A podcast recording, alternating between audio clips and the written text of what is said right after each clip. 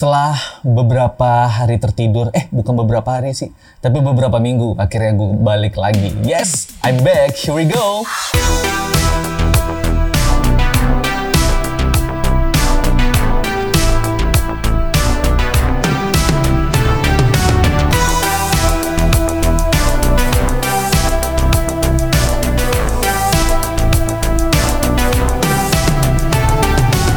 What's up you guys, welcome back to Level Up Story.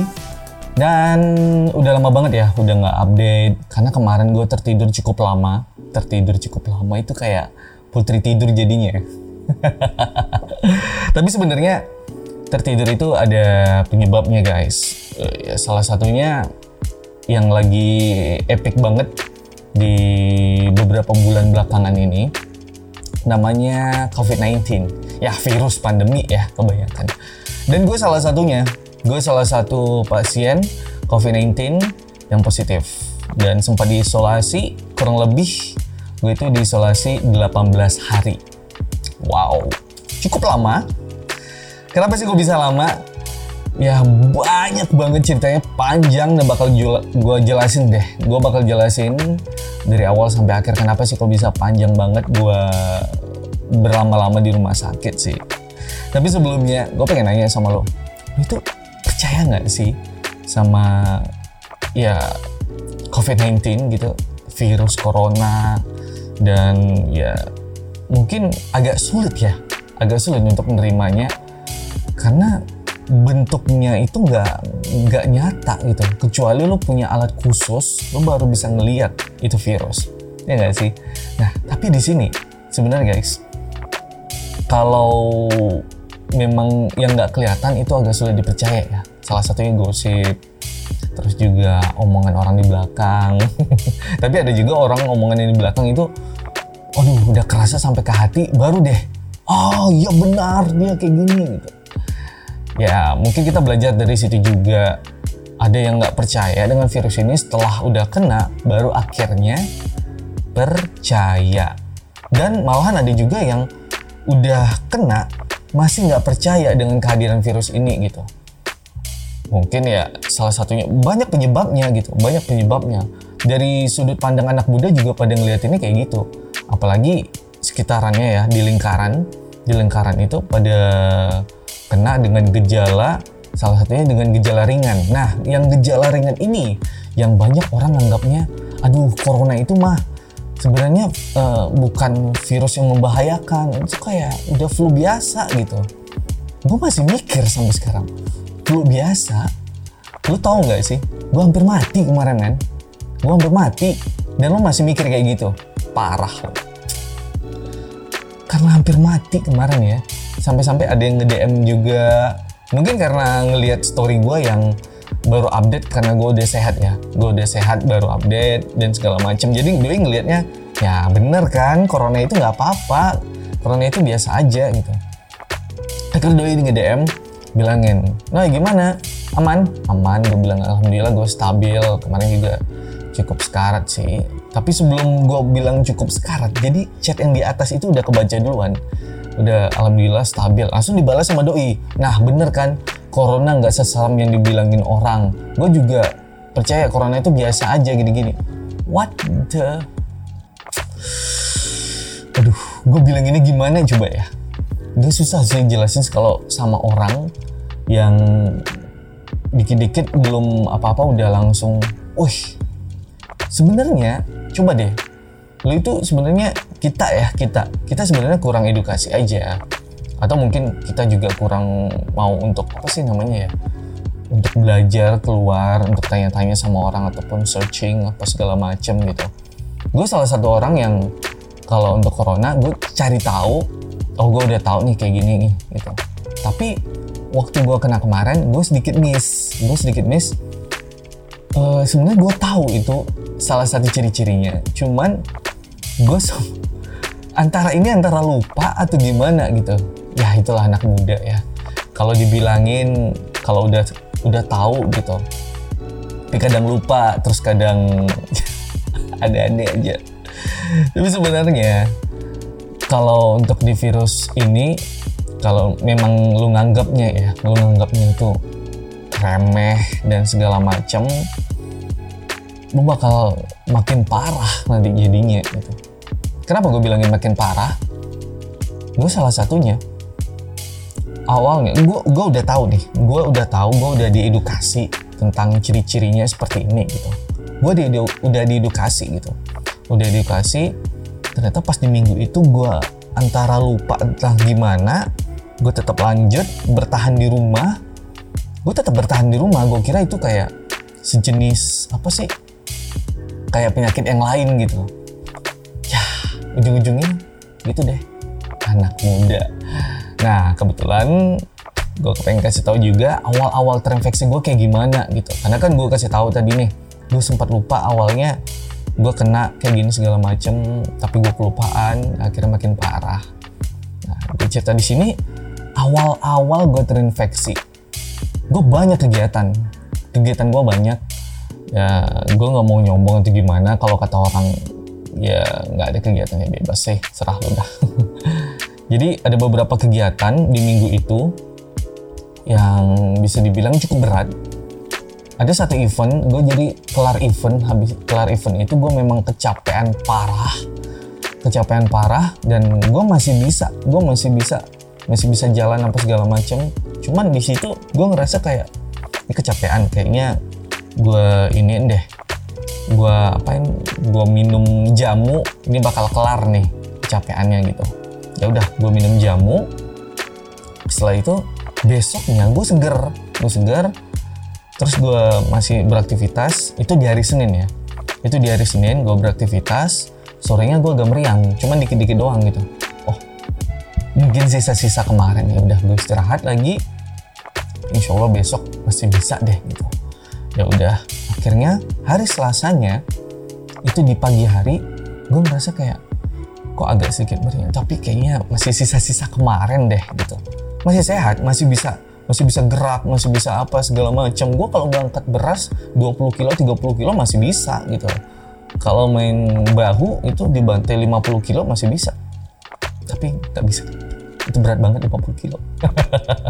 Jadi gua, di hari Selasa gue masih bisa kegiatan, ketemu orang, dan itu banyak gua, banget gue ketemu orang. Banyak banget gue ketemu orang. Dan di sana ya gue gimana ya, kalau ketemu orang biasanya kita salam nih, eh bro. Kalau gue enggak, karena corona kayak gini kita pakai caranya tuh kayak gini doang. Gini. Nah gitu. Nah di sana di hari Selasa itu gue banyak ketemu orang, ngurusin beberapa, ya ada beberapa kerjaan ya. Di sana gue ketemu, dan setelah itu gue balik malamnya gue meriang parah gitu. Gue meriang parah. Terus gue mikir, kok makin jadi meriangnya ya. Ya udah, gue minum lagi jamu, cuma dengan porsi porsi yang agak sedikit banyak gitu. Mungkin ini bakal bikin gue jadi seger lagi ya. Udah, gue minum. Setelah itu gue mulai ini mulai agak mendingan, cuman agak sedikit meriang. Pakai selimut tebal banget. tebal banget sampai akhirnya di hari Rabu gue langsung demam, dan di pagi harinya gue langsung gas minum paracetamol paracetamol gue minum, siangnya agak mendingan, sorenya bangkit lagi gitu. Terus gue inget gue inget-inget gue inget-inget aduh, gue kemarin kemana aja ya, habis event gue kecapean, terus masih juga gue bantai keluar, dan gue juga ketemu orang, dan gue ingat waktu itu gue gak ada minum multivitamin, dan gue lupa cuci tangan. Karena gue ketemu orang, gue lupa cuci tangan, jadi gue megang-megang tangan gue juga, kayak oke, okay, yuk kita pergi yuk, itu gimana gitu. Gue pegang-pegang tangan gue, terus juga megang di mobil juga, setir apa segala macam. Dan disitulah gue baru kayak eh gak mungkin lah, tapi udah deh lanjut aja gitu. Itu itu awal mula itu awal mulanya itu awal mulanya gue demam naik turun itu dari hari Rabu, Kamis, Jumat. Jumat gue langsung ambil darah. Nah di hari Rabu, Kamis, Jumat itu demamnya itu meriang naik turun, cuman nggak nyampe di empat puluh derajat gitu. Empat puluh derajat nggak nyampe, cuman sampai tiga puluh sembilan, berapa gitu. Jadi nggak nyampe di empat puluh derajat. Setelah itu gue mikir ini kayaknya gue memang ciri-ciri di ini deh, apa sih namanya, D B D, kayaknya ciri-ciri D B D deh. Ya udah, gue ambil darah di hari Jumat, gue ambil darah, setelah itu cek darah, ternyata semuanya hasilnya normal. Kaget gue men, hasilnya normal semua. Gue sempat sharing sama kakak gue yang kebetulan nakes juga, gue sharing, terus kata doi, e, coba lihat hasil rapidnya. Kebetulan gue rapid juga, tapi hasil rapidnya itu non reaktif. Wow. Terus gue sharing sama temen gue yang kebetulan juga kerja di rumah sakit, ya apalagi kalau bukan rumah sakit Aulia, gue sharing di sana. Doi juga bilangin mending rapid, eh mending swab, mending swab itu lebih jelas karena hasilnya semua normal, mending swab aja gitu kata doi. Gue sempet takut, gue sempet ini, doi bilang swab, akhirnya gue swab di besoknya. Dan swab, menjelang swabnya itu penciuman gue udah hilang, penciuman gue udah hilang. Cuman gue sebenarnya udah hilangnya itu di hari apa sih ya? Di hari Kamis kalau nggak salah gue. Di hari Kamis itu udah mulai agak sedikit batuk. Cuman di hari Jumat baru batuknya. Cuman batuk itu cuman batuk kering.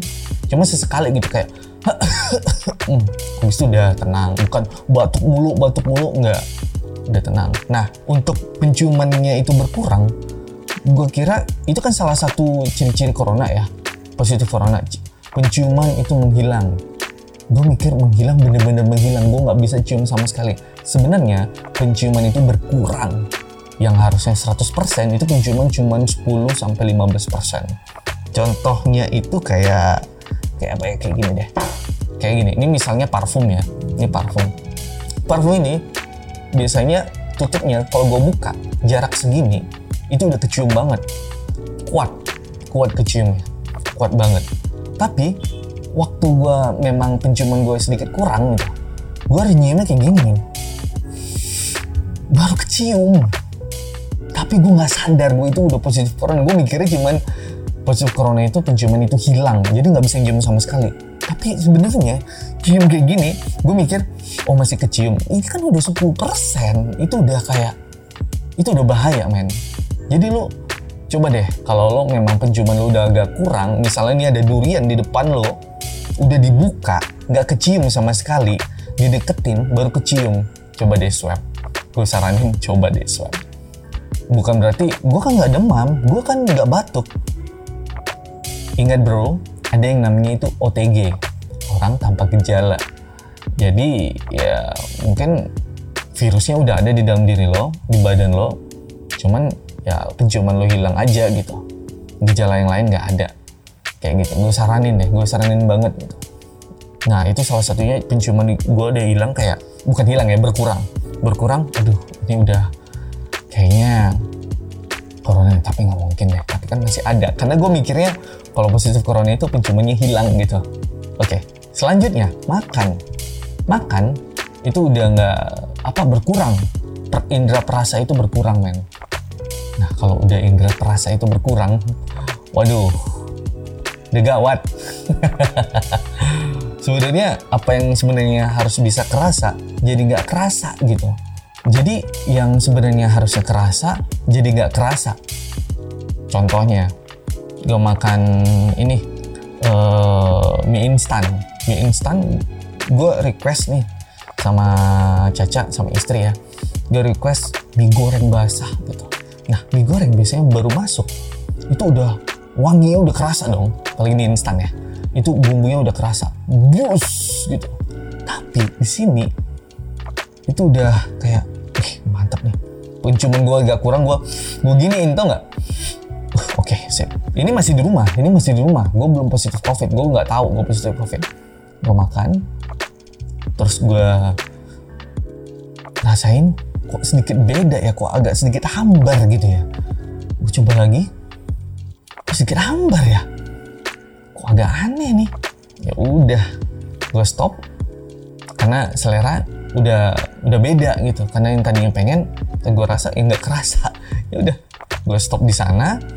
Gue lanjutin coba permen tamarin. Nah, untuk permen tamarin, gue tau nggak? itu rasanya kan lumayan cukup meledak ya, meledak lagi bukan meledak tapi cukup kuat gitu.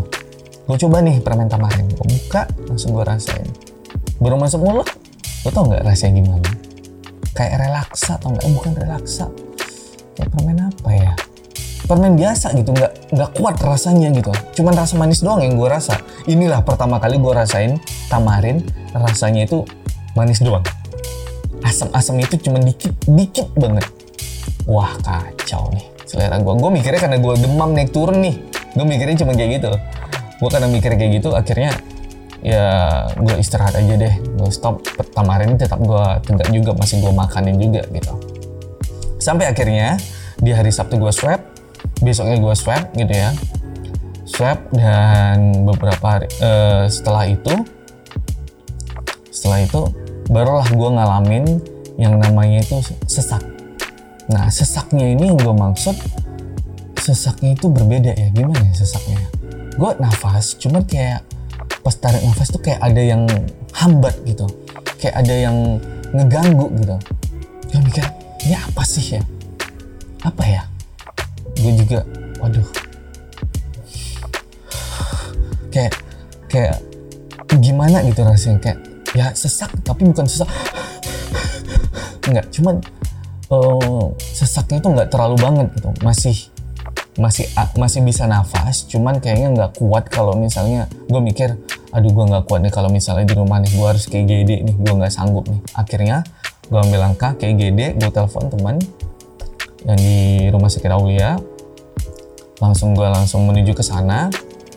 E, menjelang ke sana, jadi kebetulan mertua gue ya, bapak mertua itu yang nganterin. Pas nganterin itu, gue selama di mobil gue duduk lumayan agak enakan. lumayan agak enakan selama di mobil masih agak enakan, cuman ya nggak bisa pakai A C, gue buka aja gitu kan, karena gue takut kalau misal gue positif takutnya si bapak kena juga gitu.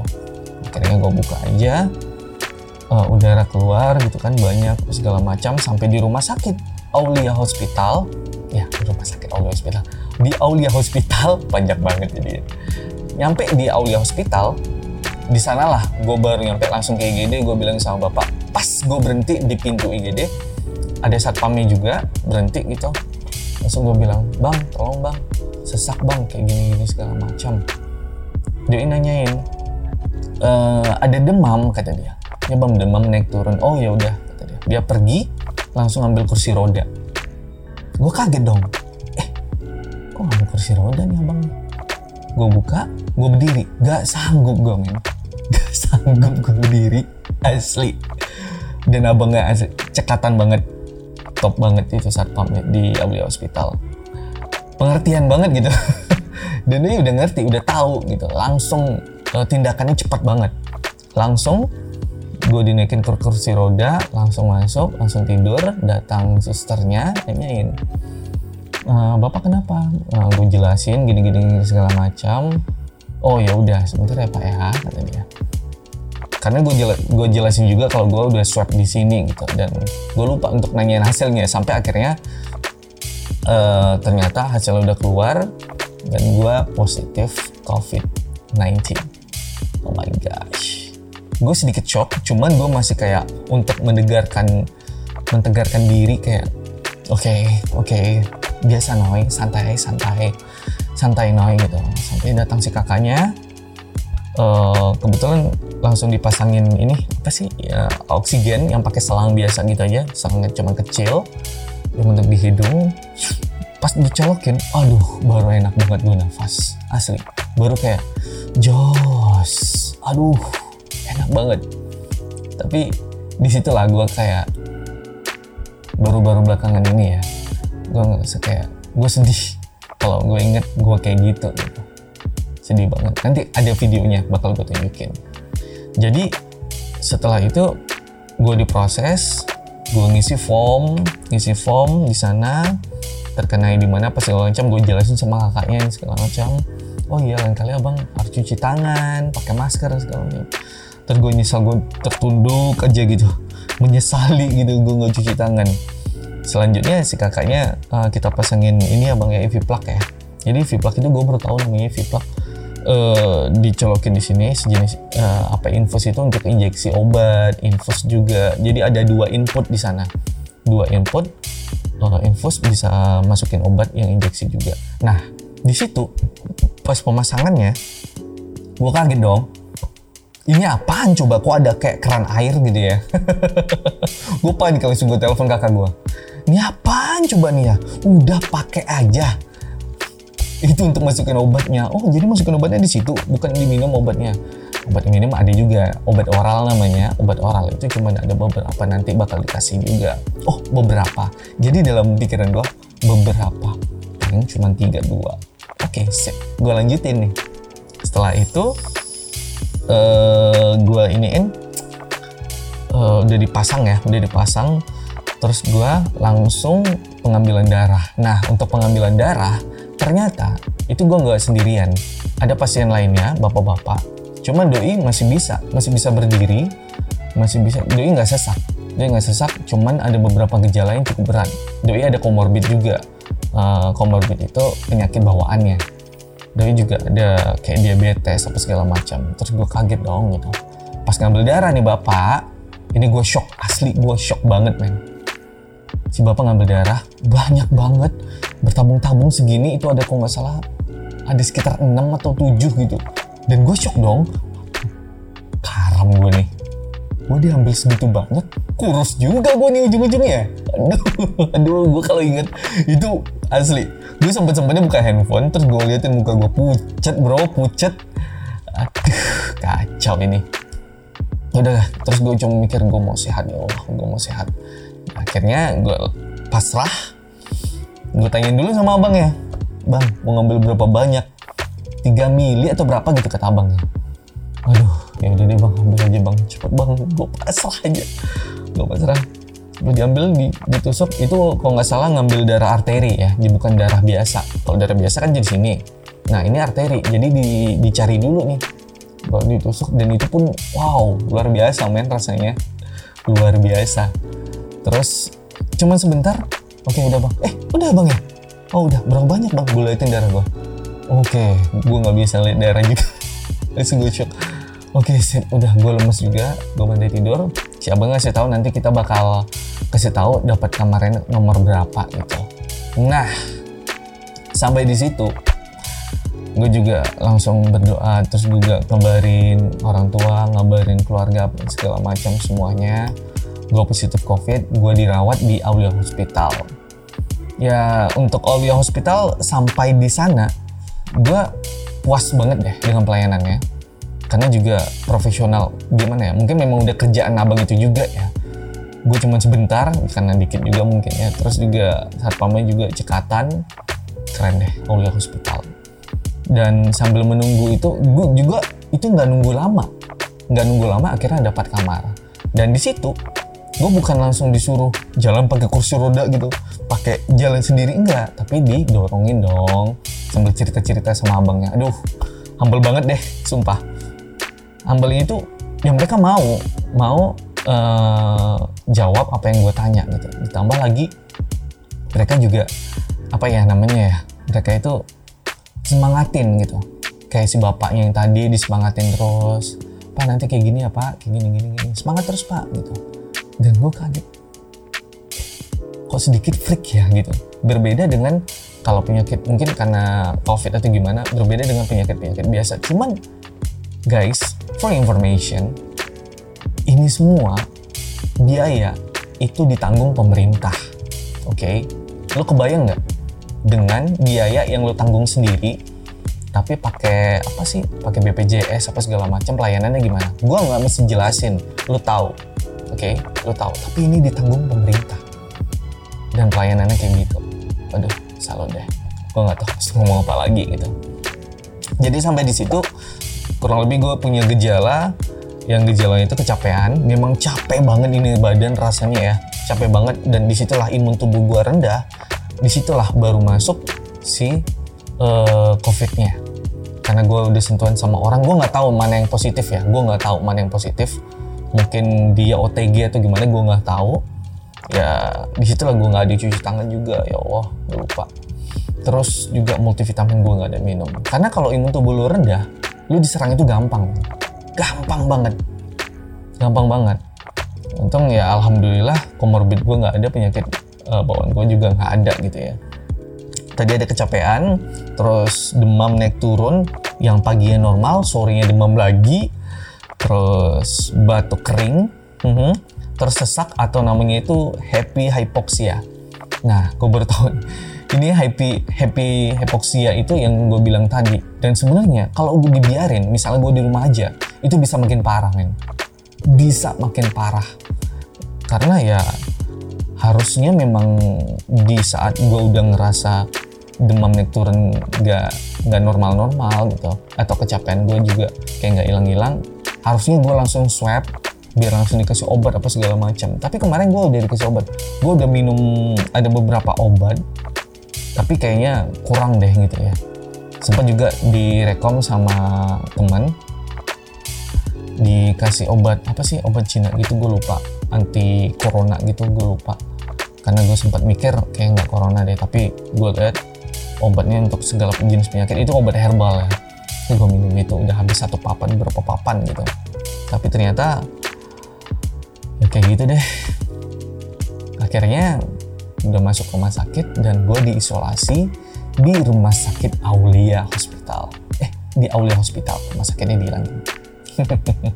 Kayak gitu. Nah, gimana nih rasanya selama diisolasi gitu? Nah, untuk selama isolasi di hari pertama ya, gue masih bisa duduk, yang kayak tadi gue bilang masih bisa duduk karena kan didorong pakai kursi roda itu masih bisa gitu ya.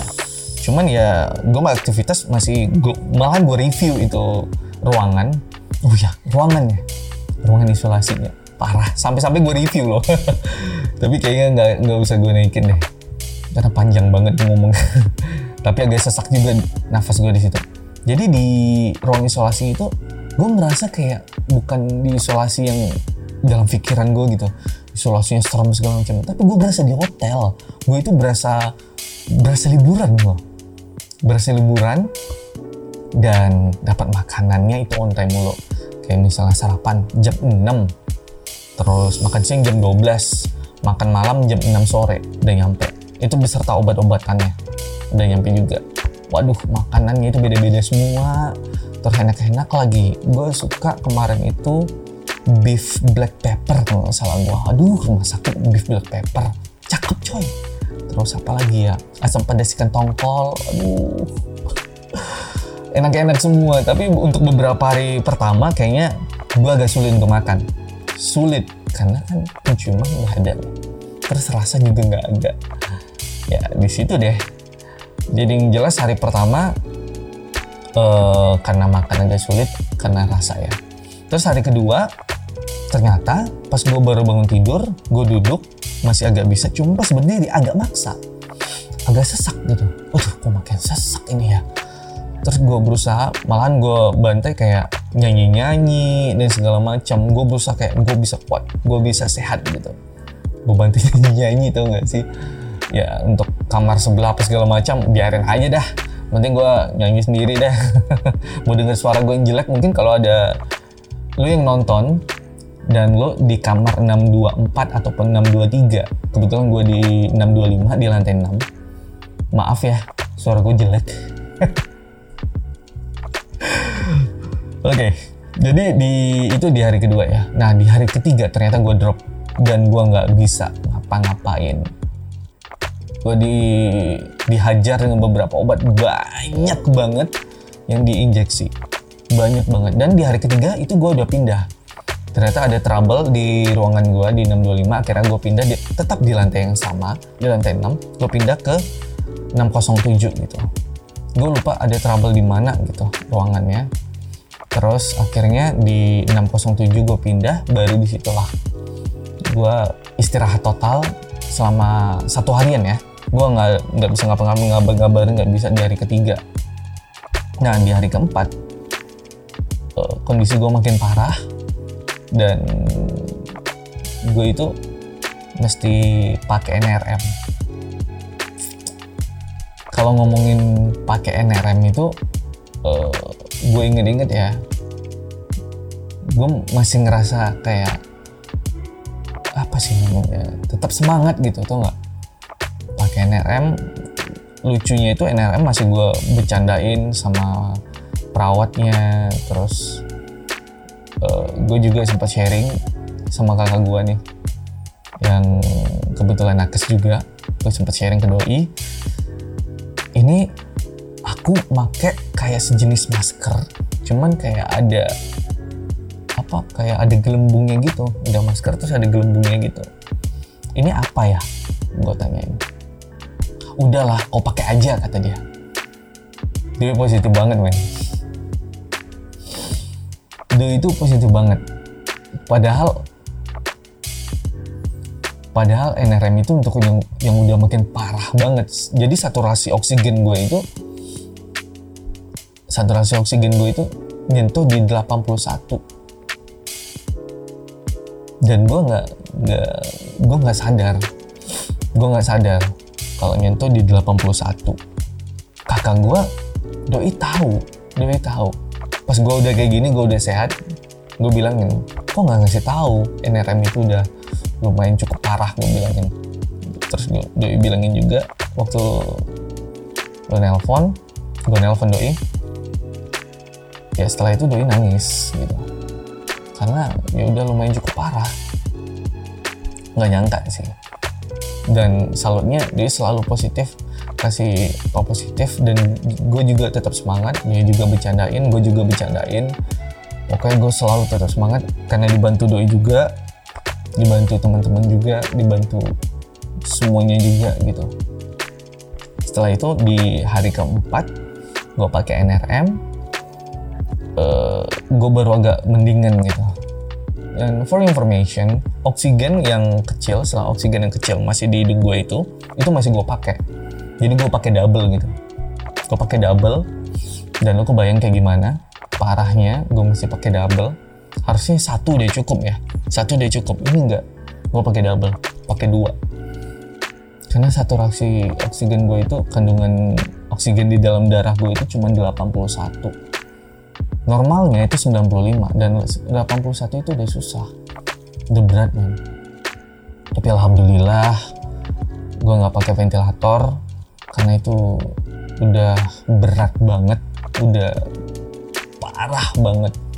Kalau gue udah cukup parah, lumayan parah, udah kayak gitu. Sesaknya gimana? Pas gue lepas, gue coba lepas ya, gue coba lepas, memang susah buat nafas. Gue inget susah nafasnya itu, gue sampai kayak uh, apa sih namanya ya,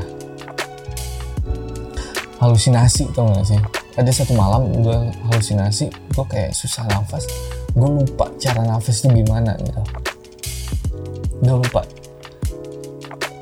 Dan gue cuman cuman baca ayat pendek sampai akhirnya gue tertidur tanpa gue sadarin. Besok paginya gue lumayan agak bisa nafas lagi. Tapi di malam itu memang gue susah, gelisah banget. Kebetulan di Aulia Hospital kan kita ada kameranya gitu ya, jadi dipantau gitu. Jadi ada dokter yang masuk, kenapa Pak Andri? Ini kayaknya saya susah nafas. Udah dipakai aja nervnya, perlahan-lahan aja nafasnya, kata dia. Gue lupa nafas, gue cuma buka mulut, buka mulut, gue lupa cara nafas gimana. Dan itu terjadi sampai dua malam juga. Gue ingat kejadian itu dan ingat banget. Gue cuman sebenarnya sih doa gue cuman gue cuma minta kalau bisa sih gue aja yang sakit gitu. Istri sama keluarga gue yang lain kalau nggak bisa, kalau bisa itu nggak usah gitu. Nggak mungkin ya, karena pikiran gue juga nggak nggak positif, terus nggak semangat apa segala macam. Mungkin virusnya makin kuat, mungkin karena itu kali ya. Dan alhamdulillah sampai sekarang gue bisa berdiri. Dilanjutkan di hari kelima, di hari kelima si Caca keluar hasil swabnya dan ternyata positif, masuk ke ruangan gue. Jadi kami satu ruangan. Untuk yang pakai N R M kebetulan gue di videoin sama Caca, nanti bakal gue share kayak gini nih videonya. Nah, dilanjutin di hari kelima itu gue sama Ceci cuma sehari doang. Ternyata besoknya gue harus dipindahin ke lantai empat. Di lantai empat gue bakal dipantau lebih lanjut, lebih apa lebih ketat deh pemantauannya. Karena kalau di ruangan di lantai enam itu alat-alatnya nggak cukup. Alatnya nggak cukup dan takutnya nanti gue makin parah. Karena memang makin parah men. Akhirnya gue pindah ke lantai empat.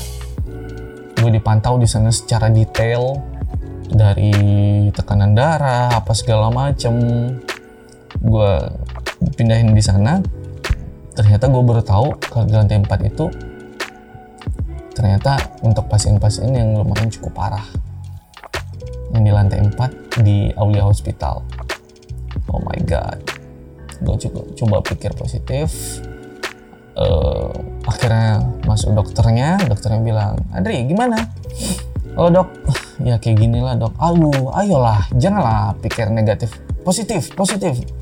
Jadi juga perawatnya juga bilangin, "Positif bang, jangan diiniin, jangan pikir negatif, segala macam." Karena gue virus itu makin kuat kalau misalnya kita pikirnya itu negatif gitu, mikirin aneh-aneh gitu ya. Dia makin makin strong gitu dia. Sampai akhirnya di sana gue dipasangin alat. Dia pasangin alat itu masih di hari uh, hari keenam berarti ya. Hari keenam dia pasangin alat. Itu ada di tangan gue dijepit mulu. Pasangin di sini, terus di sini juga ada. Banyak banget deh alat-alatnya dan gue masih sempet-sempetnya bercanda sama perawatnya kalau kayak alatnya bunyi-bunyi gitu ya, kayak eight beat gitu, gue bilang kayak lagunya eight beat. Sempet-sempet gue cariin di Spotify, gue cariin nih kak lagu-lagunya kayak gini. Oh iya lucu juga ya bang ya, kata-kata awalnya. Terus juga perawat perawatnya juga oh iya, mereka mau berinteraksi gitu. Mereka bukan kayak uh, apa sih ya, ya meskipun dibayar pemerintah mereka nggak ada kayak oke, okay, udah ya bang ya, kasih.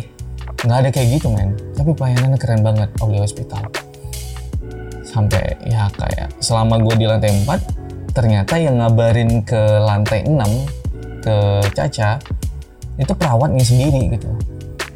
Kayak misalnya baru masuk, "Halo, Bu Nisa, nah, Pak Andrinya udah stabil, Pak Andrinya baik-baik aja." Dia selalu ngabarin dan gue juga selalu nanya. Malah gue nanya sama O B-nya yang bersihin kamar gitu. Gue tanyain, "Bang, ada ke lantai enam nggak?" "Ada bang." "Ada ke ruangan enam nol tujuh nggak?" "Oh, ada bang." "Kenapa bang?" "Oh itu istri saya, gimana keadaannya?" "Uh, stabil bang, bagus, nggak ada ini segala macam." "Alhamdulillah ya, kabarin terus ya bang ya," gue bilangin. Gue nitip gitu. Dan mereka bagusnya mereka mau berinteraksi dan mereka juga gimana ya, korporatif, asik gitu, diajak ngomong asik gitu. Tapi mereka tetap menjalani tugasnya, padahal mereka itu ya mereka pakai apa sih namanya, pakai hazmat ya, pakai A P D gitu. Ya bisa dibilang sih kayak kayak astronot, kayak astronot tapi mereka masih bisa ngomong gitu. Padahal gue inget kalau ngomong kayak gitu itu padahal sesak tau nggak sih? Yang mereka mau ngobrol sama gue juga, sama pasien-pasien lain juga mau gitu dan mereka bagus. Keren, Aulia Hospital. Lanjut di hari ketujuh, eh bukan, masih juga di hari keenam. Ternyata udah agak sore ya. Ternyata gue mau ke toilet. Datang si abangnya, perawatnya. "Gimana bang? Ini bang mau ke toilet." "Oh, tapi agak susah, bang tolong bantu gitu." Udah kelar, tuh gue duduk. Terus si abangnya nawarin, "Gimana kalau misalnya kita pakai uh, ini aja bang, pakai kateter aja." Kateter lo tahu, jadi gue itu buang air kecil lewat selang. Oh my god, karena gue nggak bisa berdiri, man. berdiri berdirinya masih dibantu abang itu, dia masih megang-megang gini gitu. Dan lo tahu, gue berdiri banyak infus yang nancep di badan gue. Nah itu kan ada dua input yang gue bilang tadi, dua input yang infus dua input itu itu harus harusnya cuma satu, dua sekali masuk gitu. Kebayang sekali dua gitu. Belum lagi kalau misalnya ada obat injeksi harus di stopin dulu satu baru disuntikin perlahan. Dan obat injeksinya bukan cuma satu, sekali datang itu lima suntikan, sekali lima gitu. lima koma empat. Kemarin pernah waktu itu satu, gue senang banget. Nah, ada enam.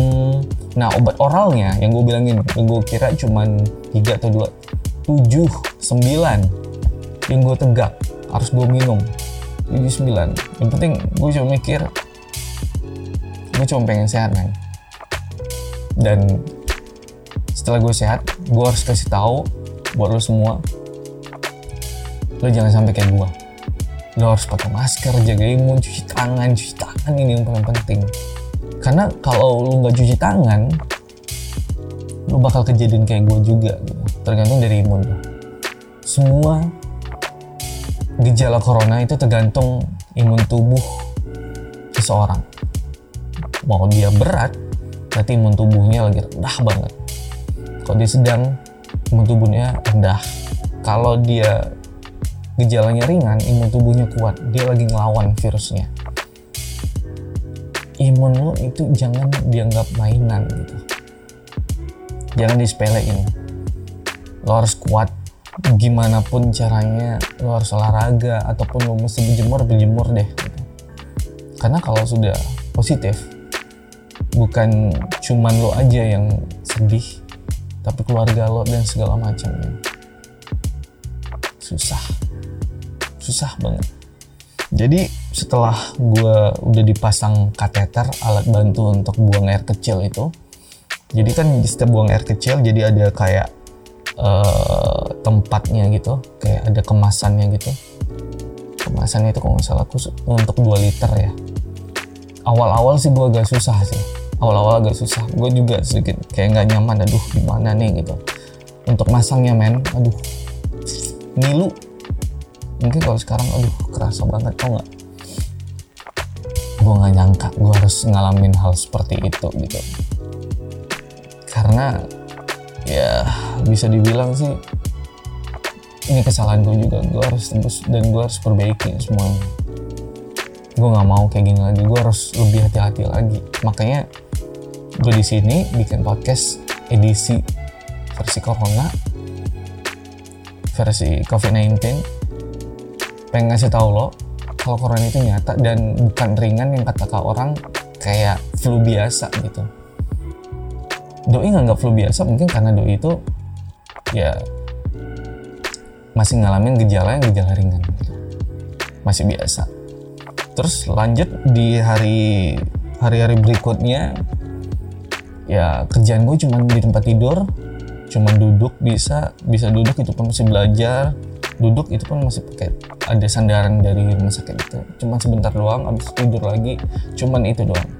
Sampai akhirnya gue agak mendingan, N R M gue lepas, di sana lah gue berani untuk kayak udah bisa deh, suara gue udah agak mendingan gitu. Terus juga oksigen gue juga udah lepas, satu lagi, di situ lah gue agak mendingan, baru berani gue update. Gue sempat sharing sama kakak gue, sama Caca juga. Gimana kalau misalnya update gitu. Gue mikir ini bukan bukan aib. Orang harus tahu dan orang harus bisa belajar dari gue gitu. Jangan sampai ada korban berikutnya. Ini Pekanbaru bisa gitu, bebas dari corona. Yang penting kita harus edukasinya harus jelas, harus mantap. Ternyata setelah gue update, banyak teman-teman gue yang terkena corona juga.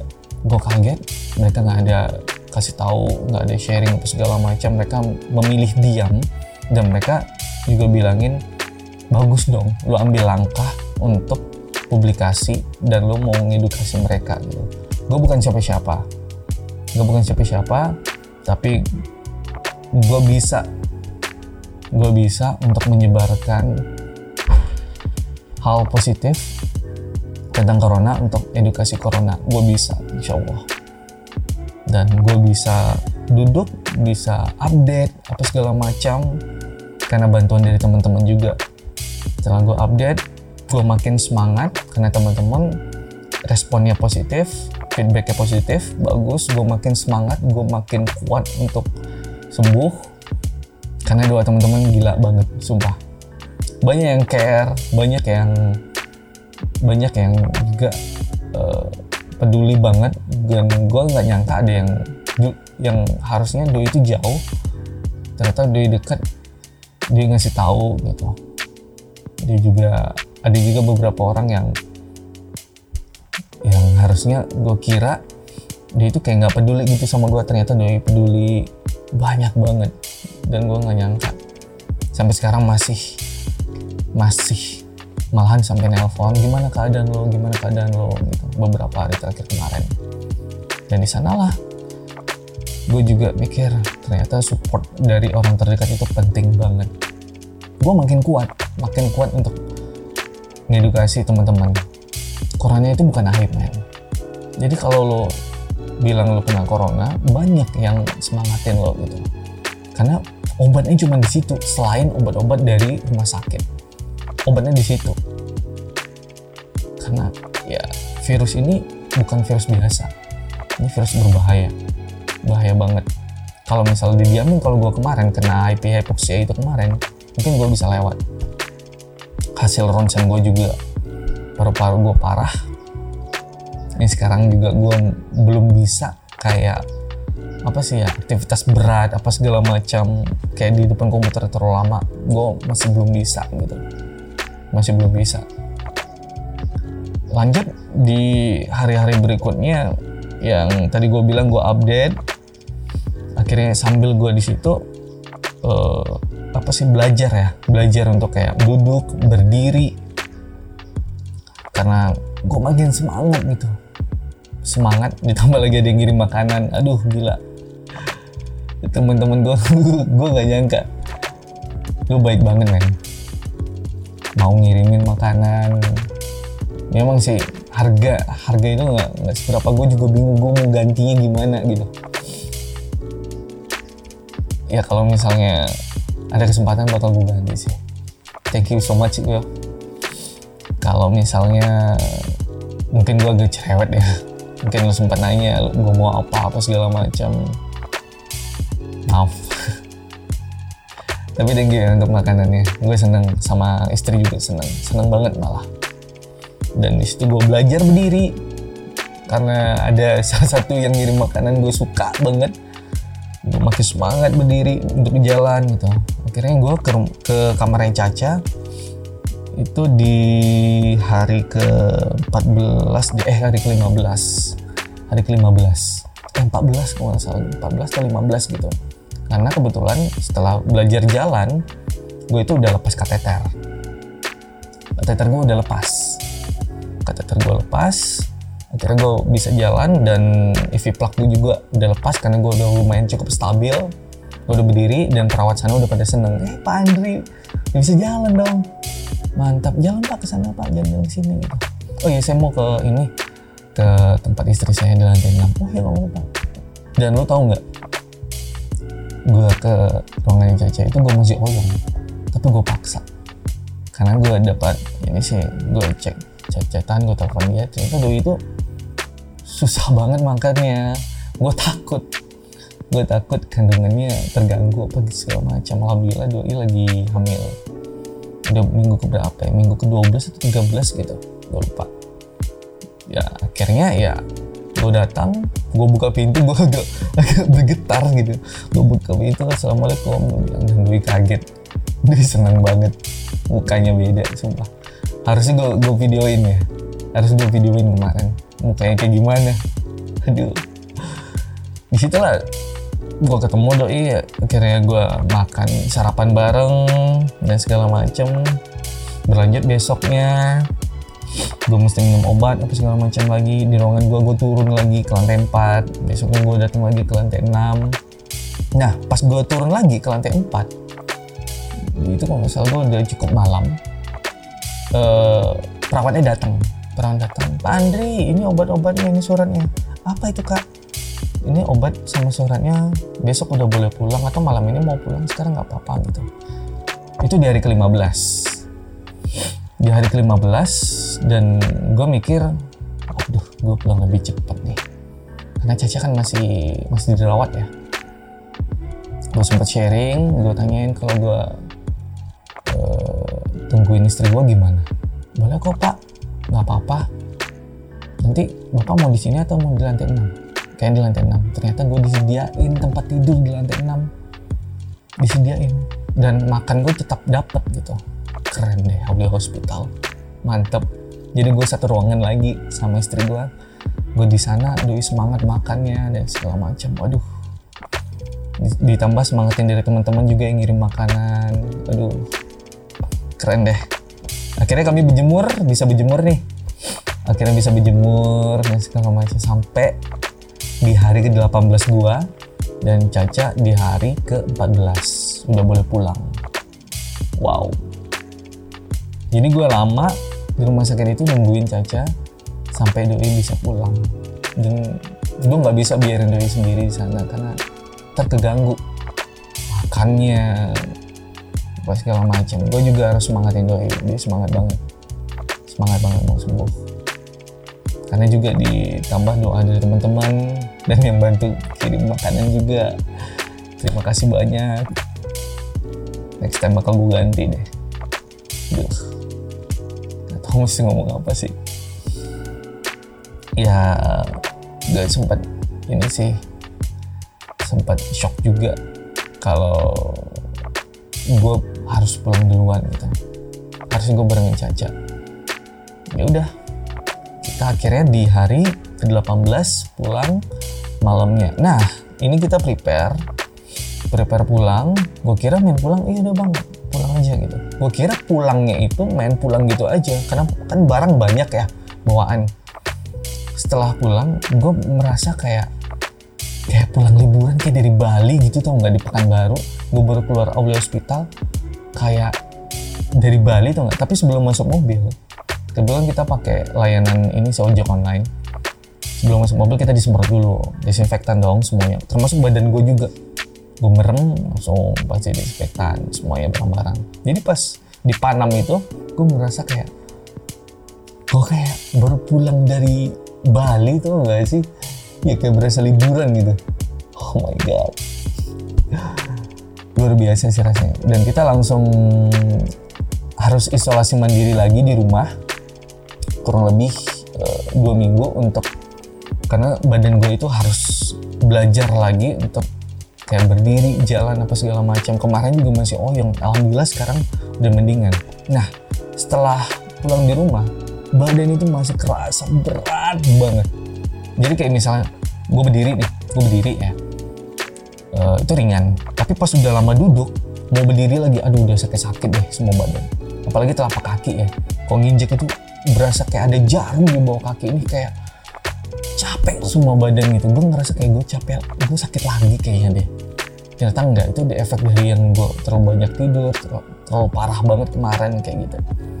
Dan alhamdulillah gue bisa ngelewatinnya. Kita masih isolasi dan gue masih takut untuk ketemu orang sebenarnya. Kayak misalnya kebetulan di rumah ini ada, kita cuma berdua karena kita memang dipisahin dari keluarga yang lain. Sengaja kita mau isolasi mandiri dulu.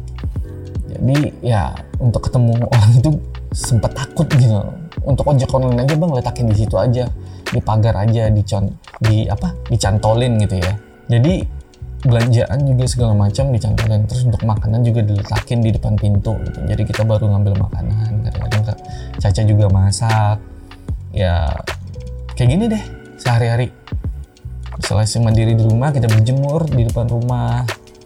Biar biar apa sih ya, sisa-sisa virusnya juga enggak ada lagi. Mastiin kalau virusnya itu memang hilang banget, meskipun dari dokternya bilangin sudah melemah, jadi tidak ada lagi, tapi kita mau mastiin karena dokter nyaranin untuk isolasi mandiri dulu di rumah, apalagi gue ya, supaya gue jadi lebih apa, biar lebih fit lagi gitu. Sekarang alhamdulillah agak mendingan badan gue, agak masih bisa sih, tapi kalau dibantai untuk main dada mungkin bisa sih, tapi cuma beberapa kilo. Untuk kegiatan berat gue masih belum bisa, masih belum bisa ya, karena sebenarnya sih karena paru-paru sih, kalau kata kakak gue sih paru-paru masih belum bisa sih, karena masih agak sulit gitu. Jadi buat teman-teman yang di luar sana masih sehat walafiat, tolong deh dijaga kesehatannya, jangan sampai kecapean ya kayak gue. Kalau kecapean coba deh uh, minum multivitamin apa segala macam, itu lebih baik daripada nanti lo kena corona, itu bakal berabe urusannya asli. bakal sulit jadinya. Lebih baik kita bisa mencegah, lebih baik mencegah daripada mengobati. Kalau mengobati, gue kurang lebih ini hampir satu bulan, satu bulan lebih gue jadinya. Kalau misalnya tambah dua minggu lagi, satu bulan lebih. Karena sebelumnya kan gue isolasi, gue masih di rumah sebelum ke isolasi mandiri, eh isolasi ke ke ini ke rumah sakit ya. Gue masih di rumah, di rumah itu kurang lebih gue seminggu. Berarti satu bulan lebih gue di rumah. Lama kan? Kita nggak bisa ketemu orang, selama apa nggak nggak bisa ngapa-ngapain.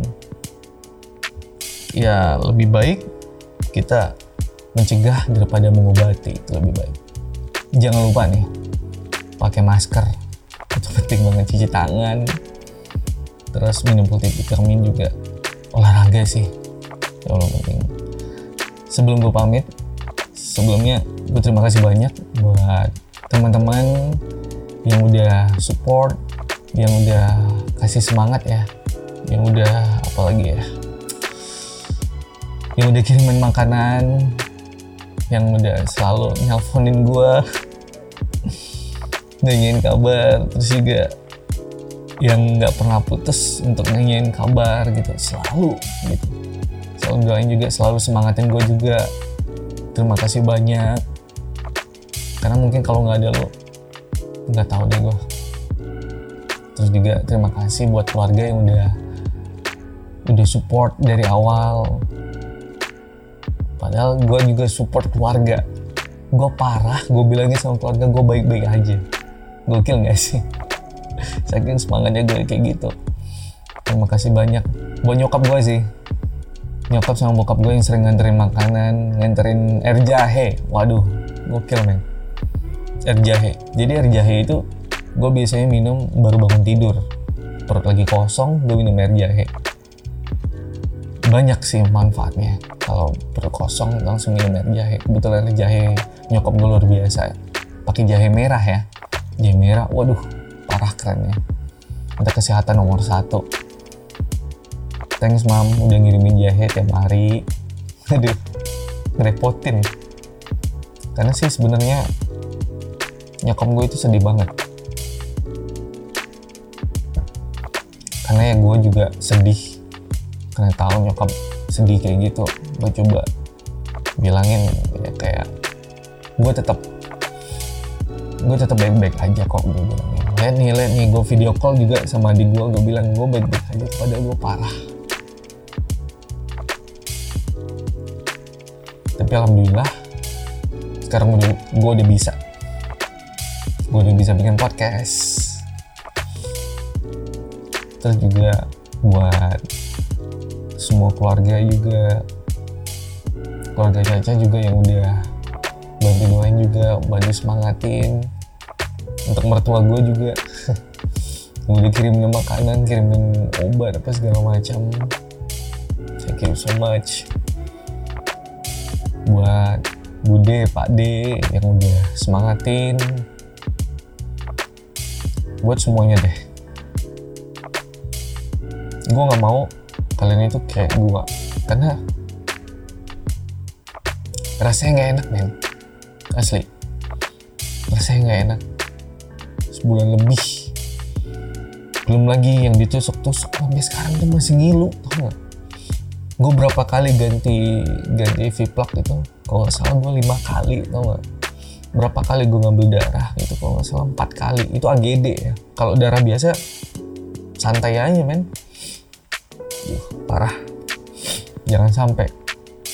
Intinya buat semuanya, buat kalian yang nonton podcast ini, gue bukan minta belas kasihan kalian, gue cuma minta, please, mohon banget, jaga kesehatan lo, jangan anggap remeh corona ini. Corona ini nyata. Kalau ketemu orang baru, please, mohon banget, meskipun lo kayak gini ya, tapi harus setelah itu cuci tangan, please, dan pakai masker selalu. Kalau lo nongkrong di kafe dan udah jelas rame itu kafe, tertutup, please, lebih baik pindah tempat. Gue nyaranin pindah tempat, karena virus itu makin kuat di dalam ruangan tertutup, apalagi ber A C. Kalau di ruangan terbuka, aman dong karena sir- sirkulasinya juga bagus. Tapi kalau rame, jaga deh jarak. Jangan dianggap remeh. Oke? Okay? Gue nggak tahu mesti ngomong apa lagi. Kurang lebih itu yang masih yang gue kasih tahu. Buat teman-teman jangan sampai dengar gosip-gosip yang aneh-aneh tentang corona, tentang uh, gejala berat. Udah minum ini aja, minum itu. Please hargai buat yang terinfeksi. Nggak semuanya sama dengan gejala ringan, dan yang gejala berat juga bukan berarti kalian juga apa sih namanya terisolasi dari dunia luar apa segala macam. Nggak, kalian masih bisa semangat karena di ruangan isolasi itu tetap enak. Karena kalian masih ada perawat sama dokter yang peduli, peduli banget asli. Apalagi di rumah sakit Aulia, keren. Sampai sekarang sih gue masih terngiang-ngiang sih, apalagi setiap hari tuh nonton film terus, nonton film mulu gue, H B O gue hafal sampai sekarang. Oke okay guys, thank you so much buat yang udah dengerin di Spotify. Mungkin buat yang dengerin Spotify mungkin nggak bisa lihat video gue kayak gimana kemarin ya. Mungkin bisa main-main ke YouTube gue, main-main aja, nggak apa-apa, nggak bayar kok. Terima kasih banyak buat yang udah nonton video ini. Maaf kalau misalnya mungkin gue ada salah kata, mungkin ada salah penyampaian ataupun segala macam, komen aja di bawah. Terima kasih banyak. Gue berharap kalian sehat walafiat. Amin ya Allah. Jangan sampai imun turun, jangan sampai kecapean. Yang paling penting selalu gue ingetin, pakai masker, cuci tangan, terus jaga imun tubuh dengan olahraga, berjemur juga boleh. Oke? Okay? Sampai ketemu di episode selanjutnya. Dadah.